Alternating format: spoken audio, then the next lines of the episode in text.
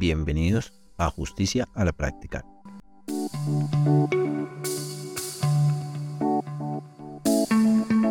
Hola de nuevo, bienvenidos a nuestro segundo capítulo de Justicia a la Práctica. Hoy tenemos un gran invitado, un docente universitario con muchos años de experiencia. Además, ha trabajado en la Administración de Justicia, pero dejemos que él nos comente más adelante toda su hoja de vida. Hoy sabremos que hablaremos de uno de los derechos fundamentales para poder acceder a la justicia. Estoy hablando del derecho de petición. Pero pronto, rápido, pongamos en contexto. Nuestro storytelling tiene como personaje a Santiago. Santiago, quien es un nieto preocupado por su abuelo Gabriel, quien sufre un glaucoma avanzado y necesita con urgencia tratamiento por la DPS, no, no se le ha presentado con claridad cuáles son los pasos a seguir para continuar con el tratamiento preventivo y evitar los resultados que ya sabemos que sucederán, la pérdida de la visión. Claudia, funcionaria de la EPS, ha tratado de explicar el procedimiento a los que debe esperar para ser, autorizada, para ser autorizado cada documento. Pero es muy, muy tedioso y complejo. Cada paso ha demorado mucho y está pronto a vencer las autorizaciones para una cirugía, lo que obligará a buscar a que genere una primera cita nuevamente y así seguir con el tratamiento. A Santiago se le sugiere que realice un derecho de petición. No tiene con claridad cómo hacerlo, así que al día siguiente, muy temprano, se encuentra en las instalaciones de la institución, haciendo fila para entregar una carta muy sencilla, con lo siguiente escrito. Me dirijo ante ustedes solicitando se le facilite y brinde atención a mi abuelo, quien padece un glaucoma y está pronto a perder la visión. Mil gracias y espero pronto autorización. Deja su nombre y un número de contacto. Pronto, al estar en ventanilla, escucha a una persona encargada de atención indicando que todos los documentos a radicar necesitan una copia, así que debe retirarse de la fila y sacar una copia. Y nuevamente regresar a tomar espera. Una vez radicado, una vez radicado, eh, una vez al radicado le regresan una copia con fecha y número de consecutivo, lo que parece un código.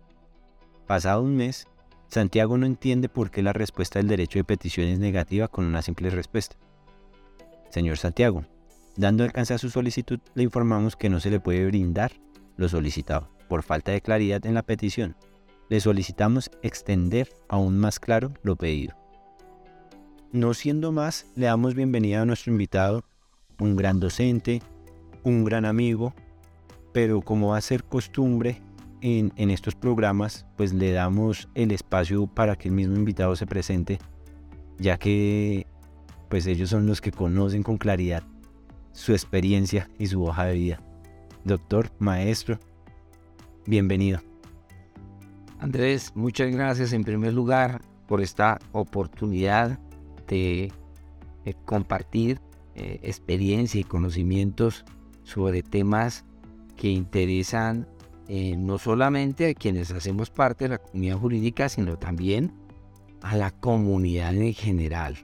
Gracias también por ese título de maestro, creo que esa es mi mayor aspiración, viniendo de ti, magnífico pupilo y alumno, ahora en esta actividad de difusión del conocimiento jurídico en la que pues deseo eh, la mejor de las suertes.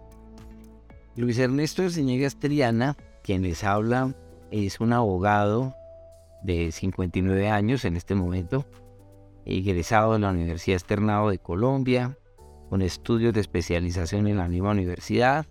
También tengo estudios de Derecho Probatorio y Derecho Público de especialización y múltiples, pero múltiples cursos y diplomados, bueno, que omito mencionar, pero que todos eh, tienen como común denominador el área que siempre ha sido lo que me ha, me ha gustado y en la que pues me he desempeñado laboralmente, el área del derecho público, derecho constitucional y derecho administrativo.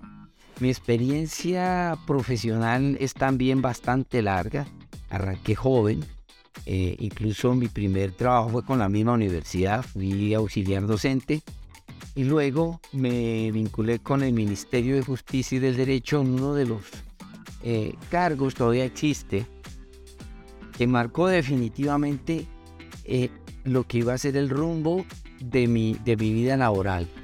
eh, hasta llegar donde me encuentro actualmente. Y menciono, pues, esa primera experiencia la menciono con mucho cariño.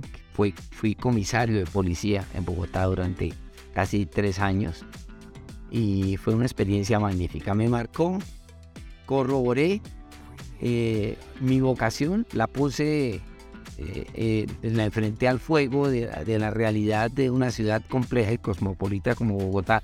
Y allí pude entender que mi destino era ser juez. Obviamente pasarían muchos años para lograr llegar a donde estoy. Entonces trabajé eh, luego con el Ministerio, pasé del Ministerio de Justicia al Ministerio de Trabajo. Eh, trabajé con la Caja Nacional de Previsión Social, ya extinta, eh, como asesor del director general.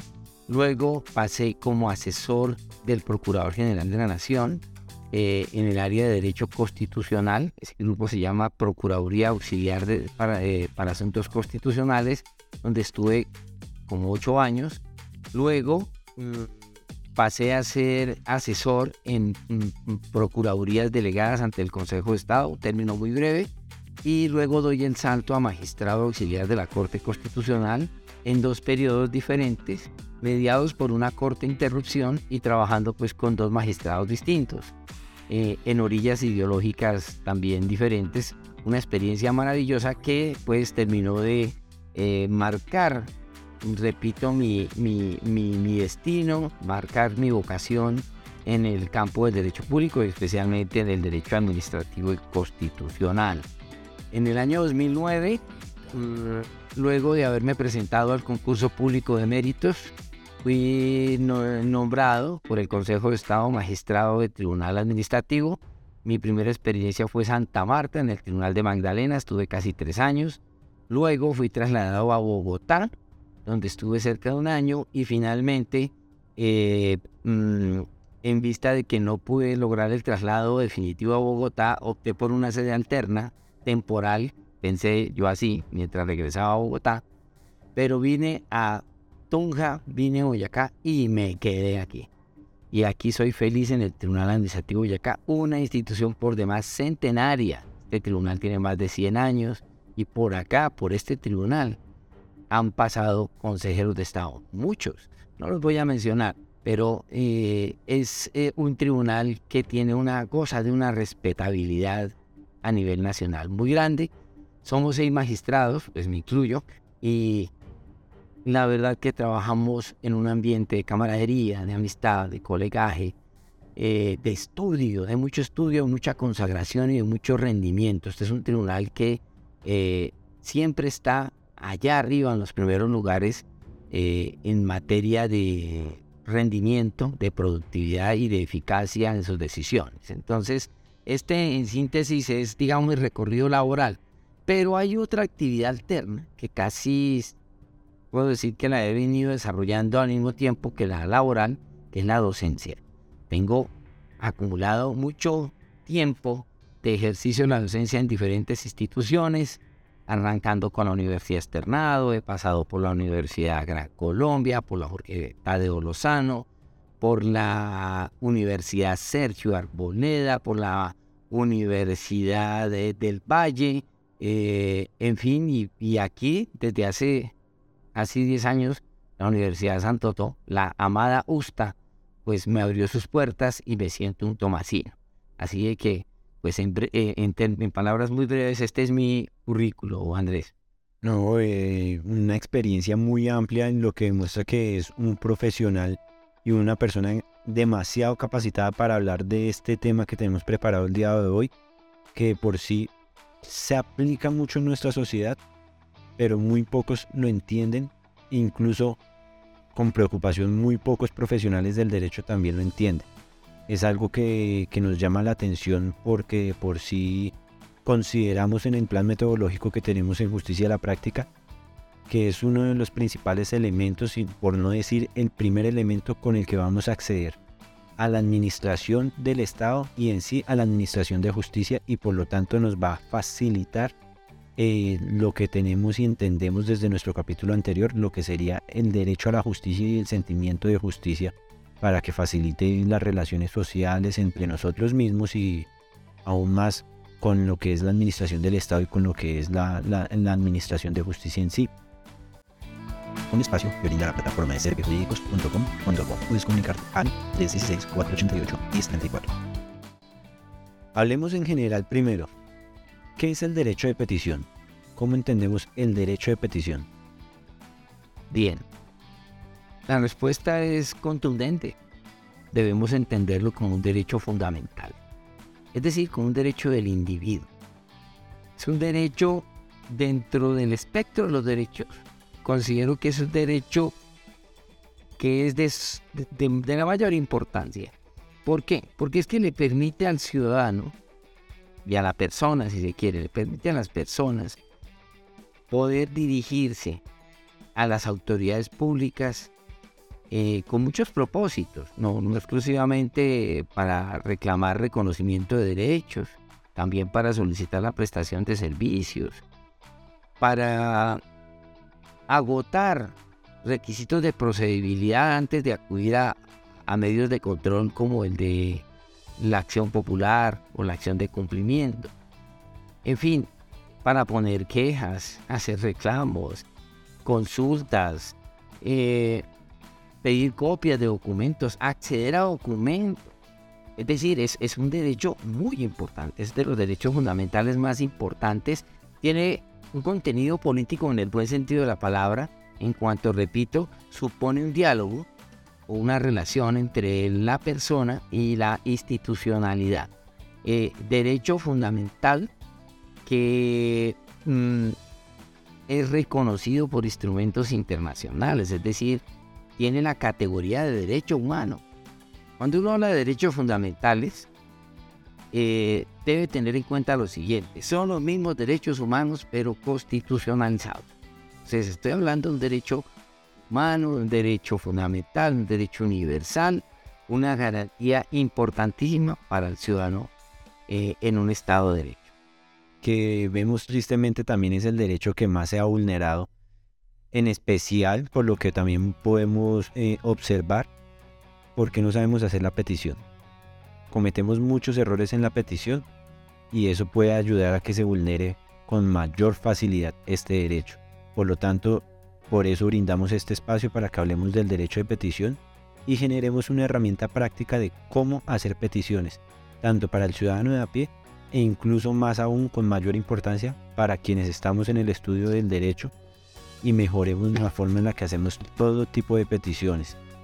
Que en pocas palabras, redactar una demanda, eh, solicitar una tutela, todo, todo está en sí consagrados desde el derecho de petición, porque todo se basa en peticiones.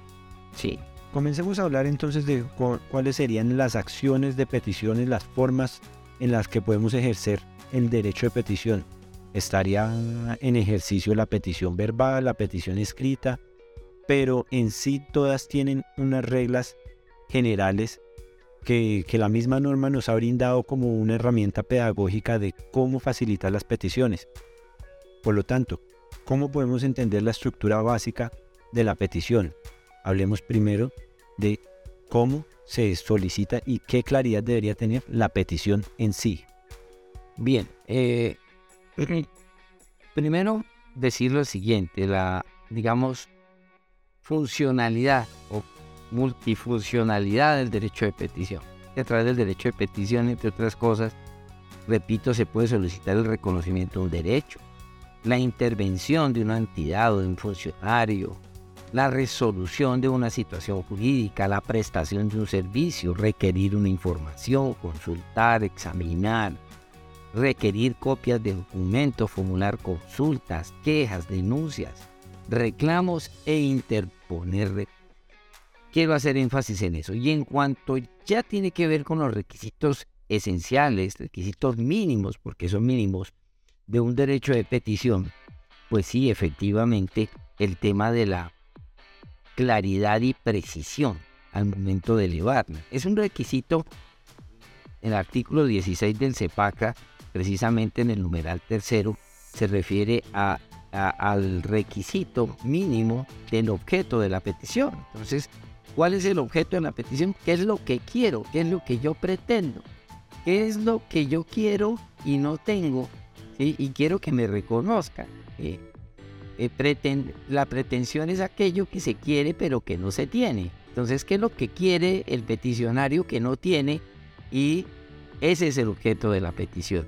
Y si yo voy a presentar una petición, pues debo manifestarlo. Es decir, una petición donde yo hago omisión de qué es lo que quiero y, dejo en manos del, funcionario y de la entidad que pongan una bola de cristal y que adivinen y que consulten por allá, quién sabe, eh, al oráculo de Delfos para que nos diga qué, qué es lo que quiere el peticionario. Eso es eh, un riesgo muy grande que corre cualquier peticionario de dejar en manos de la entidad que defina qué es lo que, qué es lo que quiere. Por eso es muy importante, como lo dice Andrés, que se defina desde el primer momento qué es lo que se quiere. De darle claridad, yo recuerdo un ejemplo práctico y didáctico que nos daban en clase cuando, cuando vimos e, este tema y era incluso con la pareja. A la pareja hay que decirle con claridad qué es lo que quiere porque la pareja no sabe qué es lo que uno quiere. Entonces lo mismo. Muy válido, muy, muy válido el parangón. Sí, en la vida, en la vida, eh, y esto aplica, es una ley de la vida. Hay que ser claro en lo que uno quiere. Y acá, por ejemplo, para ir eh, recordando nuestro ejemplo, nuestro storytelling, Santiago es el primer error que comete. No da claridad en qué es lo que va a solicitar porque él sabe que necesita a su abuelo, pero la institución y los funcionarios que van a desarrollar el derecho de petición no tienen con claridad, ni siquiera distinguen quién es el abuelo y en qué situación está el abuelo. Entonces, primer elemento, tener claridad en todo lo que se va a pedir. Nuestro segundo elemento, también muy importante, pongámoslo en cabeza, es a quién se lo vamos a dirigir, cómo vamos a identificar a la institución o la directiva o el administrador a quién le vamos a, dirigir en el derecho de petición.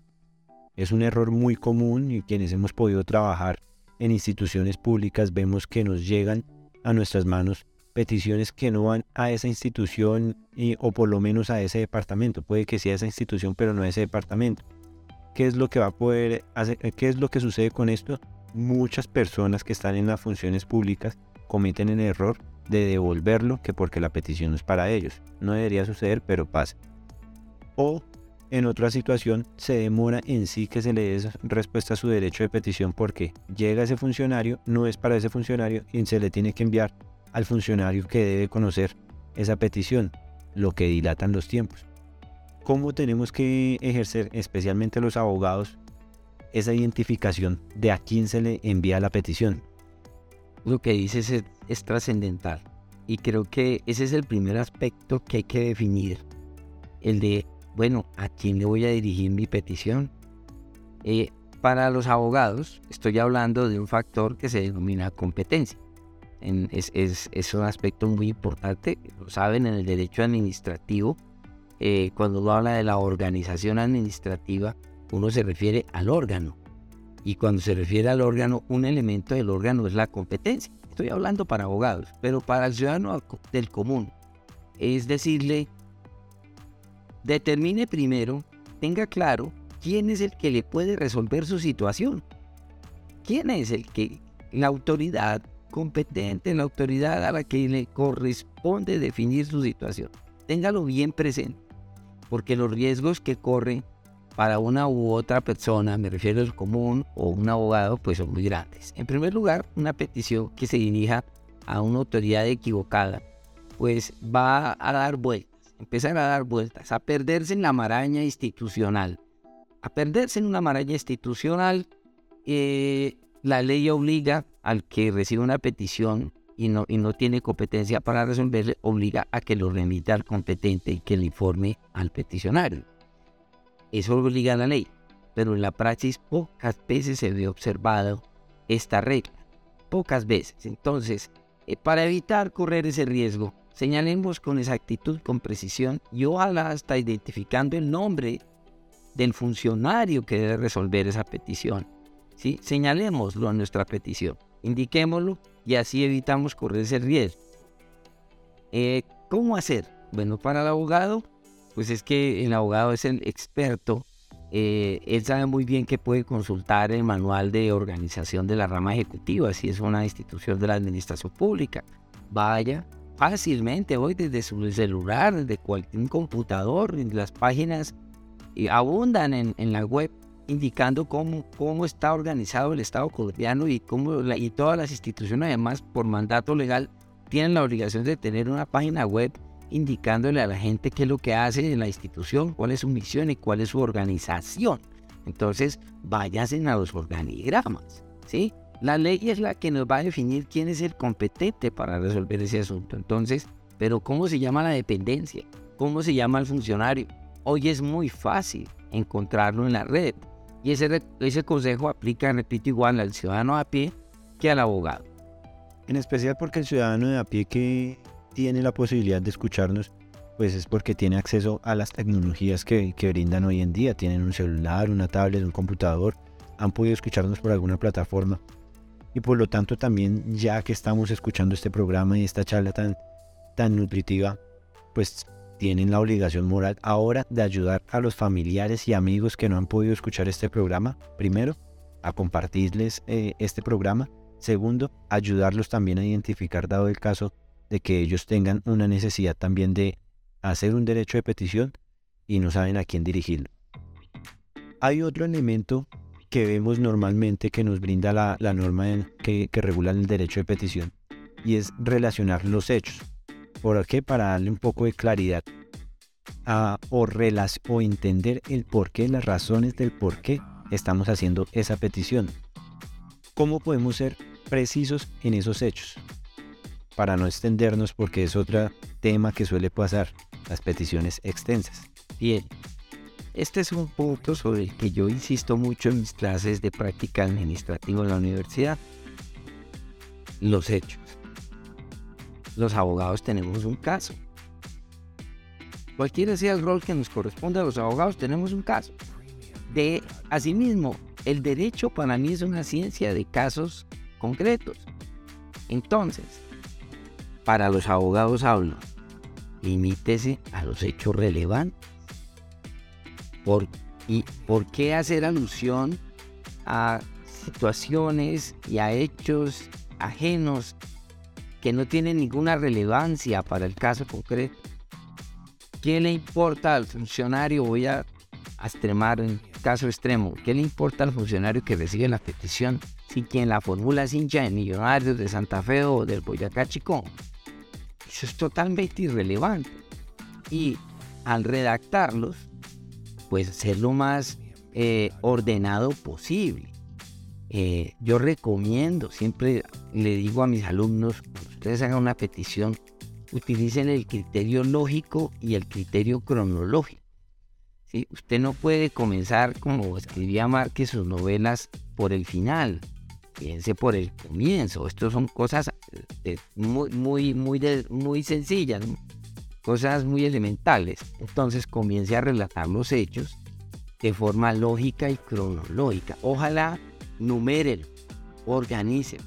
No haga un sancocho, perdón la expresión coloquial, ¿sí? relatando la historia. No, no puede hacer García Márquez ¿sí? Eh, en una petición. el relato de los hechos es un relato no es una novela, no es una poesía y tampoco es una diatriba o un insulto. Entonces hay que tener cuidado también porque la ley obliga a que sean respetuosas las peticiones. Si la petición es irrespetuosa no le van a dar trámite.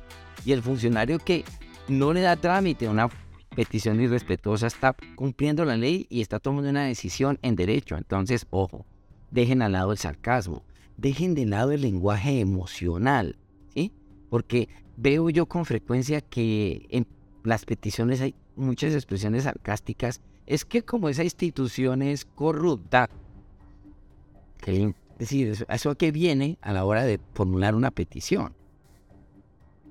No, no le veo ese tipo de consideración en nada. O es que como el director es un ladronzuelo eh, o tiene primos eh, en la presidencia, entonces le empiezan a hacer relatos absurdos que no tiene que ver con la petición. Dejen el sarcasmo de un lado, el, lenguaje emocional también. ¿Cómo, ¿Cómo uno evidencia en una petición un lenguaje emocional? Cuando quien la redacta es, eh, de aquellas personas que acude a las a subrayarlo todo, a ponerlo todo en letras mayúsculas. Mire, en el protocolo, protocolo universal, ahora que, que con la pandemia pues todo se volvió virtual y teníamos que comunicar de esa forma, ¿sí? En el protocolo universal se considera que las mayúsculas son gritos. Entonces, ¿para qué? Si usted va a hacer énfasis, sepa en qué punto hay que hacer énfasis, subrayarlo, poner una negrita. Pero eso de colocarle negrita, ponerle rayas, ponerle mayúsculas, pues es muy agresivo. Eso, eso denota un lenguaje emocional en el uso de, la, del, del, del, sí, de las palabras. Entonces, volvemos al punto, los hechos, vamos a lo concreto, a lo que es relevante. Lo que es irrelevante es ruido. Entonces, aíslelo y concrétese a los hechos. Todo esto con el fin que entre más precisa sea la petición, más rápido se la van a resolver. Es correcto. Como debe ser. Correcto. Un espacio que brinda la plataforma de servijurídicos.com.co. Puedes comunicarte al 316-488-1034. Bueno, eh, uno de los últimos puntos de la estructura, de la forma de cómo hacemos las peticiones, tiene que ver con poder anexar documentos. Normalmente hay instituciones que necesitan y piden, entre paréntesis, algunos documentos. Otras que no, porque entendemos que no, que no se necesitan para la petición, pero vemos que hay personas que agregan documentos. ¿Cuál es la importancia de estos documentos que anexemos? Bien, tiene importancia en la medida en que no reposen de la entidad. Porque ¿para qué anexo yo documentos que aparecen en los archivos de la entidad a la cual yo me voy a dirigir? Ganas de pronto de, sí, de, reforzar la petición, pero, pero a veces hasta uno se complica. Porque entonces una petición que podría ser de dos hojas termina entre 40 y 50 folios con copia de una historia, eh, de unos antecedentes, en fin. Eh, y eso realmente hace más engorroso el trámite de una petición. Entonces limítese también a aportar los documentos que considere que son necesarios para iniciar esa actuación. Del otro lado, la autoridad tiene la obligación de examinar integralmente la petición y va, y va a examinar si esos documentos que son aportados realmente interesan para la, actuación que se va a iniciar. De hecho, eh, la ley dice que la autoridad pública no puede estimar jamás incompleta una petición por falta de documentos o requisitos que no se encuentren dentro del marco jurídico vigente.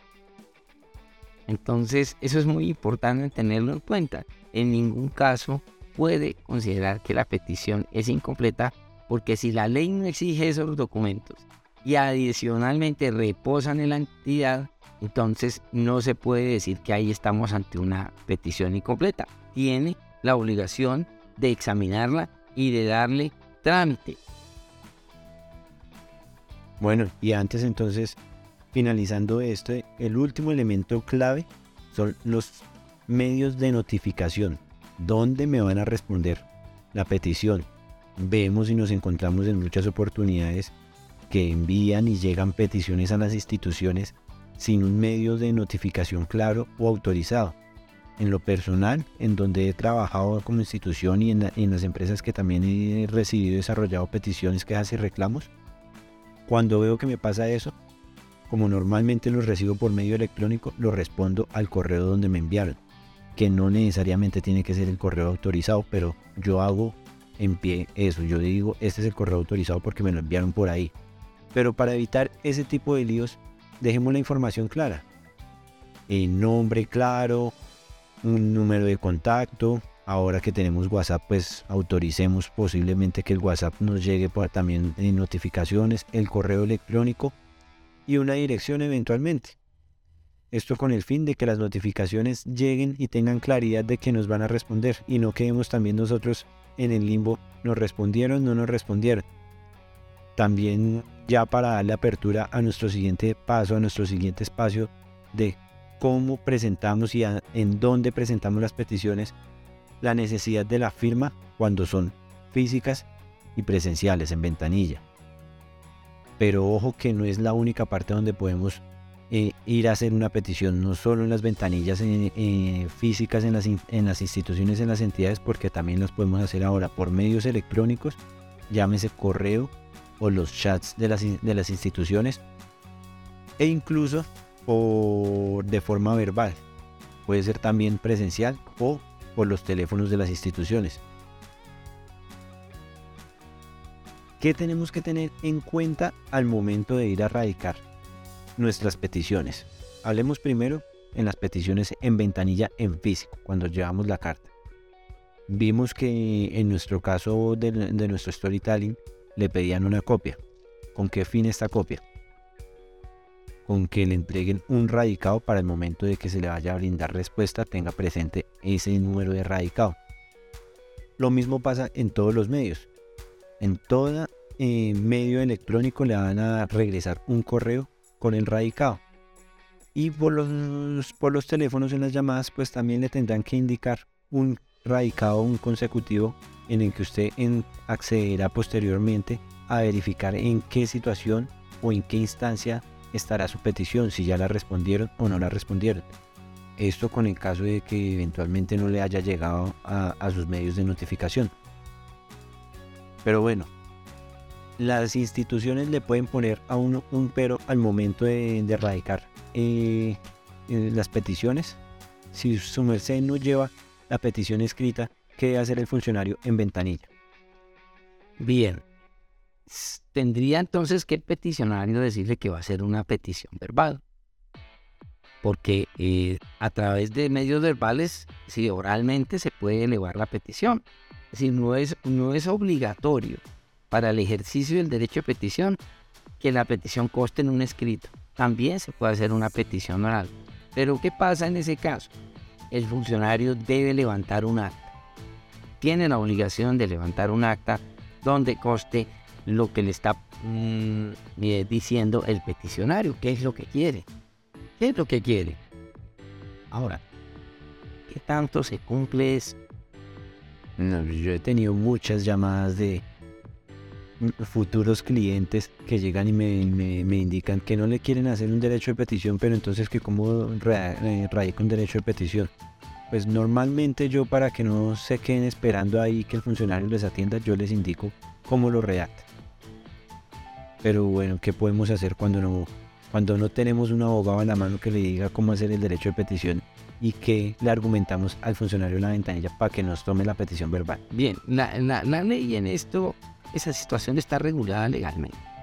Entonces, eh, menciono en particular el artículo 15 de, la Ley del Derecho de Petición, que está incorporada al CEPACA, es decir, al Código de Procedimiento Administrativo de lo Contencioso Administrativo. Este artículo 15 dice que las peticiones se pueden presentar verbalmente y debe quedar constancia de la misma o por escrito, ¿no? Es la otra posibilidad debe quedar constancia de la petición verbal o por escrito, pero estamos hablando del ciudadano que se acerca a la ventanilla a hacer una petición. Em, debe levantarse un acta. Ahora, si algo sucede en relación con el ejercicio del derecho de petición, la ley también dice que ese funcionario puede dirigirse ante la personería ¿sí? que funcione en ese lugar, que está en un municipio, a la Procuraduría también, para que lo asista en el ejercicio de petición. Si la entidad es renuente a recibir esa petición, es la Procuraduría o la Personería las que asumen, digamos, en ese caso, el rol de entidad receptora de la petición. Sería la receptora. Ah, que no se la quiere recibir el funcionario, se la recibo yo. Y entonces en ese momento asumen la condición de garante, que está establecida en la Constitución. Y es que el Ministerio Público es el garante de los derechos fundamentales. La el derecho de petición es un derecho fundamental. Todo esto, estas hipótesis se pueden dar. Obviamente son excepcionales. Hoy la mayoría de las entidades públicas pues tiene ventanillas y además ventanillas virtuales. Existe la obligación de las entidades de atender y además en esta época de pandemia, eso ya quedó en los decretos 806 y 490, de, 2020 eh, quedó establecido de que estas peticiones se van a tramitar virtualmente. De pronto en este momento, como ya se han relajado las medidas de bioseguridad, eh, lo más, lo más eh, común es que hayan abierto sus ventanillas presenciales, entonces estemos como manejando algo híbrido en el que se puede virtual, se puede presencial. Pero bueno, em, el peticionario, digamos, si es por el, ahora miremos la hipótesis de la petición escrita, la radica en una ventanilla, tal como lo describe Andrés, Estamos mirando esa escena en la que la persona llega a la ventanilla, radica su petición escrita, el funcionario eh, se la debe recibir, el funcionario le debe indicar a la persona que le faltan documentos, pero no puede negarse en ningún momento a recibir. En el acto de recibo debe indicar si faltan documentos, pero el, el peticionario puede insistir en que se radique y lo que tiene que hacer el funcionario en la ventanilla es dejar constancia de que se le dijo, se le informó que faltaba este requisito, este documento, y que el peticionario no lo adjuntó. La persona que presenta la petición verbal tiene derecho a exigir copia del acta que se levante o de la constancia de haber presentado esa petición. Y el funcionario está en la obligación de, de, eh, suministrársela. Así de que pues eh, mm, hay otra cosa porque esto es importante mencionarlo, las instituciones públicas, pues todas cumplen, no cumplen las mismas funciones, cumplen funciones diferentes. Entonces, pueden adoptar un reglamento interno de derecho de petición y la ley autoriza que puedan exigir que ciertas peticiones sean por escrito. Entonces, eh, en determinada entidad pública, le dice, señor, qué pena, pero aquí el reglamento interno dice que su petición debe ser por escrita. Eh, y para ese efecto, la ley dice que la entidad tiene que facilitarle al peticionario un formulario. Mire, señor, eh, es que esto es por escrito. No, que la quiero hacer verbal. Señor, mire, hay que tramitar este formulario. La ley autoriza a eso, que las autoridades pongan a disposición de los interesados eh, formularios y otros instrumentos estandarizados para facilitar su diligenciamiento. Eh, ahora, esto no implica que el peticionario no pueda aportar o formular con su petición argumentos, pruebas o documentos adicionales que los formularios no contemplen. Ah, pero es que esto no está en el formulario. Anotan una hoja adicional y entonces dejan la observación. Aquí estoy aportando una razón, un argumento, una prueba, en fin, que no esté en el formulario, porque los formularios pues pueden quedarse cortos muchas veces en los requisitos para tramitar una petición eh, interna. Mm, esto en cuanto a las peticiones verbales y escritas y a situaciones como tan particulares como las que acabo de mencionar. Bueno, ya entendemos entonces cómo hacerlo ahí. Y para finalizar el punto práctico, si no queremos asistir a la ventanilla, ¿Cómo identificamos realmente en dónde nos van a recibir las ventanillas, lo que llaman ahora ventanillas eh, virtuales o ventanillas electrónicas, nuestras peticiones mediante correos electrónicos o plataforma directamente? A veces nos confundimos y enviamos al correo que no es, por lo tanto no se entiende como recibida la petición. Pero sí hay una forma muy práctica de encontrar las partes donde nos reciben los derechos de petición. Bien, en relación con tu inquietud, pues también la ley está diciendo que los procedimientos y trámites ante la administración se pueden realizar a través de medios electrónicos. Eh, y en este caso hay dos aspectos a considerar. Uno, pues que el peticionario debe registrar el uso de ese medio electrónico, en este caso pues un correo electrónico. Y por el otro lado, pues la obligación de la entidad de tener también lo que se llama su sede electrónica, eh, es decir, su correo electrónico institucional para comunicarse con el peticionario. Sede electrónica de un lado y registro del correo electrónico del peticionario. ¿Cómo se hace ese registro? Bueno, en este momento en las peticiones sugiero yo que el interesado coloque como lugar, comillas, donde va a ser, va a recibir notificaciones, pues ese correo electrónico. Esto va a facilitar el trámite de la petición y vamos a comunicarnos de manera efectiva, económica, rápida con la institución. La institución a su turno pues se beneficia también de tener su sede electrónica y debe garantizar obviamente condiciones de calidad, de seguridad, de disponibilidad y de accesibilidad a esa sede electrónica. Eh, es más, la ley puede permitir que, las, eh, que, las, eh, que la sede electrónica sea común o compartida por varias autoridades, pero hoy por hoy las entidades públicas utilizan mm, su propia sede electrónica. Es más, se utilizan lo que se llaman los canales digitales. Es decir, que las entidades públicas en sus páginas anuncian que pueden ser contactadas a través de Instagram, Twitter, WhatsApp, en fin, cualquier, eh, y el correo electrónico, cualquier otro, otro canal digital. ¿Sí? Entonces, aquí hay dos conceptos. Sede electrónica, que es equivalente a correo electrónico, y canal digital, que es un concepto mucho más amplio, que involucra aparte del correo electrónico, eh, estos, otros, estos otros medios virtuales de comunicación. Cualquier red social. Exacto. Esa palabra creo que me, así me entiende más la gente. Red social. Pero acá le hacemos un paréntesis. Esto única y exclusivamente si en la página oficial de ellos está autorizado estos canales eh, paralelos. Por supuesto. Tiene que haber una autorización de la entidad que reconoce, mire, me pueden contactar en...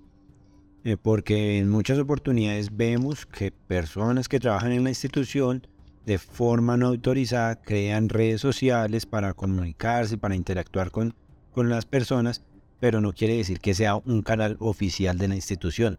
Tu precisión es muy. Podemos ver eso, entonces hay que tener muy presente eso y tener mucho cuidado con, con, e, con, ese, con ese lado. Verificar que ese canal virtual que esas redes sociales estén autorizadas por la misma institución. Un espacio que brinda la plataforma de servijurídicos.com. Puedes comunicarte al 316-488-1034. Nuestra última sección está más enfocada a los términos, en qué tiempo nos deben dar respuesta a nuestros derechos de petición. Tenemos que tener presente que dependiendo a lo que solicitemos y a la petición que realicemos, van a haber periodos diferentes en especial ahora que se ha variado un poco, que ahorita vamos a hacer precisiones en los tiempos, pues eh, hay, que tener mucho cuidado con eso, porque cada petición, hay algunas que, como ya lo hemos venido indicando, son solicitudes de, reconocimiento de derechos, otra solicitud de, información. Cada petición, dependiendo de lo que estemos solicitando, nos le da a la institución un derecho que podemos entender como término para responder la petición. Y hay que aclarar que normalmente, o no, no normalmente no, hay que aclarar que estos términos no son mínimos, son máximos. Entonces, dependiendo de la solicitud que hacemos, cuáles son los, términos o tiempo para que nos den respuesta. Muy bien. Reiterando eso que acabas de decir, que es de suma importancia. Los términos son términos, no, no es un término mínimo, sino un término máximo. Es decir, ese es un plazo máximo para que la autoridad se pronuncie. Entonces, si es una petición en interés general o particular, en el código se estableció un término de 15 días hábiles, pero con el decreto 491, el de expedido en esta época de pandemia, se dobló a 30 días. Entonces, mi petición en interés particular, que antes debía ser resuelta en 15 días, ahora será resuelta en 30 días. Quejas también, reclamos, denuncias, todas ellas están sometidas a ese plazo de 15 días hábiles que se conserva. Se conserva en el decreto 491, pero para el derecho de petición e interés particular, ese sí se dobla a 30. Y en estos de quejas, reclamos y denuncias, 15 días. Para pedir copias, en el código eran 10 días y en este momento son 20 días. Se dobla también. Eh, información pública, 10 días hábiles que se doblan a 20. Información entre entidades públicas, 10 días que se mantienen. La consulta pasó de 30 días hábiles a 35 días, el término máximo. Y los traslados por competencia, 5 días que se mantienen. Entonces esto es muy importante tenerlo en cuenta porque eh, en la práctica los días hábiles se contabilizan de una manera distinta a los días calendario. Entonces días hábiles significan aquellos en los que, como su nombre lo indica, las autoridades están habilitadas y están disponibles para atender. Ni un sábado, ni un domingo, ni un festivo, la autoridad pública atiende. Entonces, si los días se contabilizan hábiles, esos días de vacancia, esos días de, que, son eh, festivos, no se incluyen en la cuenta. Y en la práctica, repito, eso va a significar, por ejemplo, que 30 días hábiles sean 45 días calendario. Casi meses, casi dos meses. Ahora, eh, tengo que decir, estos términos pues tienen una, esta ampliación de términos está prevista para vencer creo que a mitad de año. Eh, y, pues se ha de considerar que si ya pasado, pasó el estado de crisis, de emergencia, originado por la pandemia, pues volveremos a los términos originales que de por sí a mí siempre me han parecido muy generosos, ¿sí? Pero repito, hay que concebirlos como términos máximos, no como términos mínimos. La autoridad no tiene entonces, Andrés, muy bien esa precisión, no tiene por qué esperar el último día para contestar una petición a una persona, pudiendo hacerlo antes. Sí, yo sé que hay entidades que han mejorado y ahora con la virtualidad se han mejorado los tiempos de respuesta.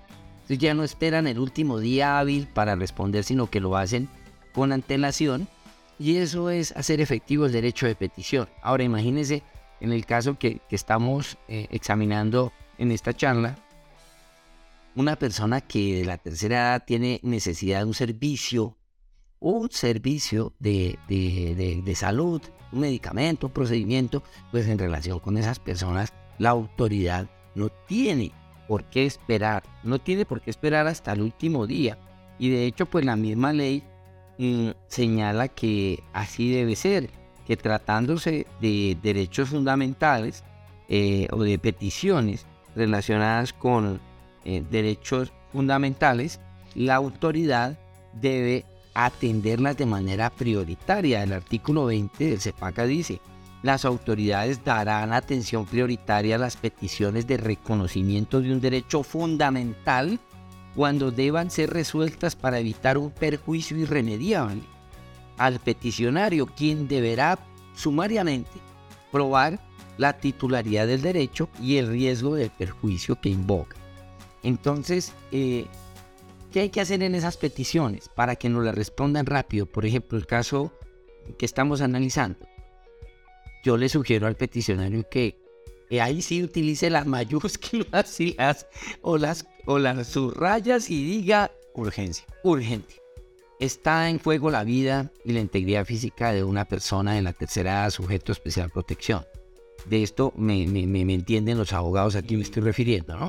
Para ciudadanos en común, los mayores ya de 60 años ya entran en, calidad de sujetos personas especiales de protección especial y los menores de edad también son personas de protección especial.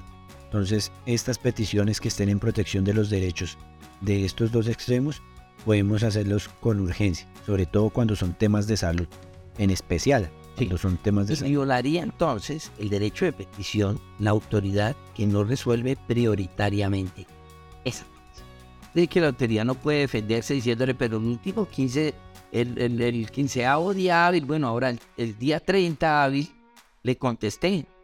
Dijo, no, pues es que además hay algo que ha sucedido, una desgracia. El señor se murió en ese lapso. ¿Cómo va a esperar usted hasta el día 30 para contestar? Ahí se le puso de presente que se trataba de una persona sujeto a especial protección, que la situación era de perjuicio irremediable, es decir, un peligro inminente al derecho fundamental. Ahí no solamente entonces habría violación del derecho de petición, sino también toda una investigación disciplinaria y hasta penal para los, para los funcionarios encargados de responder esa petición. Bueno, no siendo más, yo iba a realizar preguntas en torno a qué acciones tomar cuando se vulnera el derecho de petición, pero los dejaré con la intriga a todos nuestros oyentes porque precisamente nuestro siguiente capítulo está relacionado con la siguiente acción que en nuestro plan metodológico de este programa y esta primera temporada consideramos como el tercer paso entre los elementos fundamentales de cómo acceder a la justicia y cómo poner en práctica nuestros derechos en lo que consideramos como justicia a la práctica. Los dejamos con el abrebocas para quienes quieran consultar la acción de tutela. Esperamos escucharnos en nuestro siguiente programa con este tema. En conclusiones muy rápidas, el derecho de petición es la principal herramienta con la que vamos a acceder a la administración del Estado para tener nuestras relaciones en sí, nosotros como ciudadanos, con el Estado. Por lo tanto, es uno de los elementos fundamentales para acceder a la administración de justicia. Si sabemos eh, usar nuestro derecho de petición y eh, accedemos de forma adecuada mediante las acciones de petición, sean escritas, sean verbales o ya sean por medios presenciales o electrónicos, pues facilitamos también eh, que se haga justicia en lo que ya venimos entendiendo desde nuestro capítulo anterior de lo que es, la justicia. Por lo tanto, estas herramientas que hemos hablado acá con, nuestro doctor, maestro, magistrado Luis, Luis Arciniegas, son elementos muy claves, muy precisos de cómo facilitar eh, en, la, acción de, petición, en la acción del derecho de petición, para hacerlo práctico. Es un tema que desde la doctrina y desde los estudios del derecho es muy complejo, podemos hablar mucho más, en especial de cuando consideramos eh, los silencios y que este silencio entonces es una respuesta a favor de nosotros o es una respuesta en contra de nosotros. Eh, ya es muy extenso, pero con esto creamos que es lo más práctico para que sobre todo el ciudadano de a pie tenga elementos muy claves. Y para los abogados, Andrés, eh, a propósito de este punto eh, relacionado con, lo, con, lo, con el objeto de la petición, una, una recomendación breve. No olvidar cuando, que cuando se dirigen a la autoridad a solicitar el reconocimiento de un derecho, por ejemplo, una pensión de jubilación, vamos que es un caso muy común, ¿sí?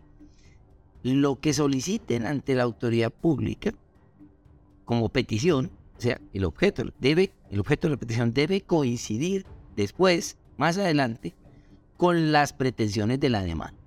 No pueden asaltar ni sorprender a la administración en vía judicial, es decir, cuando están ante el juez, no pueden pretender cosas que no pretendieron en la sede administrativa. Tiene que haber una identidad si no existe esa identidad, esa demanda va a tener serios problemas. No le van a dar trámite a esa demanda, señores abogados. No olvidar eso. Es un requisito previo para acudir a la Administración de Justicia. Concluir ese procedimiento administrativo, además. No, no olvidar eso. Si el recurso de apelación es obligatorio, interpónganlo. Sí, sobre todo, ante todo, por eso es que en plan metodológico tenemos el derecho de petición como primera herramienta. Y es que los recursos precisamente son una modalidad de derecho de petición. Correcto. Pues entonces, no siendo más, agradecemos eh, esta charla con el magistrado Luis Arciniegas. Muchas gracias por recibirnos en su oficina. Para nuestros oyentes, este ejercicio de grabación del podcast ha sido muy bonito porque nos vamos a estar dirigiendo a las oficinas, buscar a diferentes invitados especialistas en las áreas y en los temas que tenemos eh, propuestos para dar claridad y garantizar este espacio pedagógico y de responsabilidad social para que entendamos cómo funciona la justicia en nuestro país, cómo podemos facilitar la justicia y no quedemos con ese sentimiento de frustración de que no se ha hecho justicia. Eso que dices es sumamente importante y quiero rematar pues eh, mi intervención diciendo que la administración de justicia no solamente es un asunto de la incumbencia de la institucionalidad del Estado, también es algo que involucra al ciudadano. Un buen ciudadano es alguien que está enterado de sus derechos. ¿Cómo se nos ha olvidado eso? Y lo que hace Andrés a través de este programa es formar ciudadanía y por ende vamos a ver reflejado todo este trabajo en que la administración pública y la administración de justicia van a funcionar mejor. Muchas gracias, Andrés. Muchas gracias a su merced. Y a nuestros oyentes, pues nos vemos o nos escuchamos en un siguiente capítulo. Así que los esperamos. Muchas gracias a todos.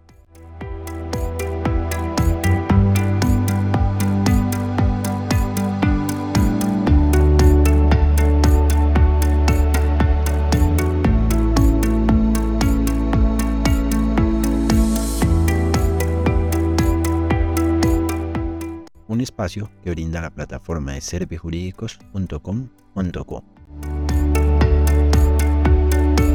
Síguenos en todas nuestras redes sociales o puedes comunicarte al 316-488-1034.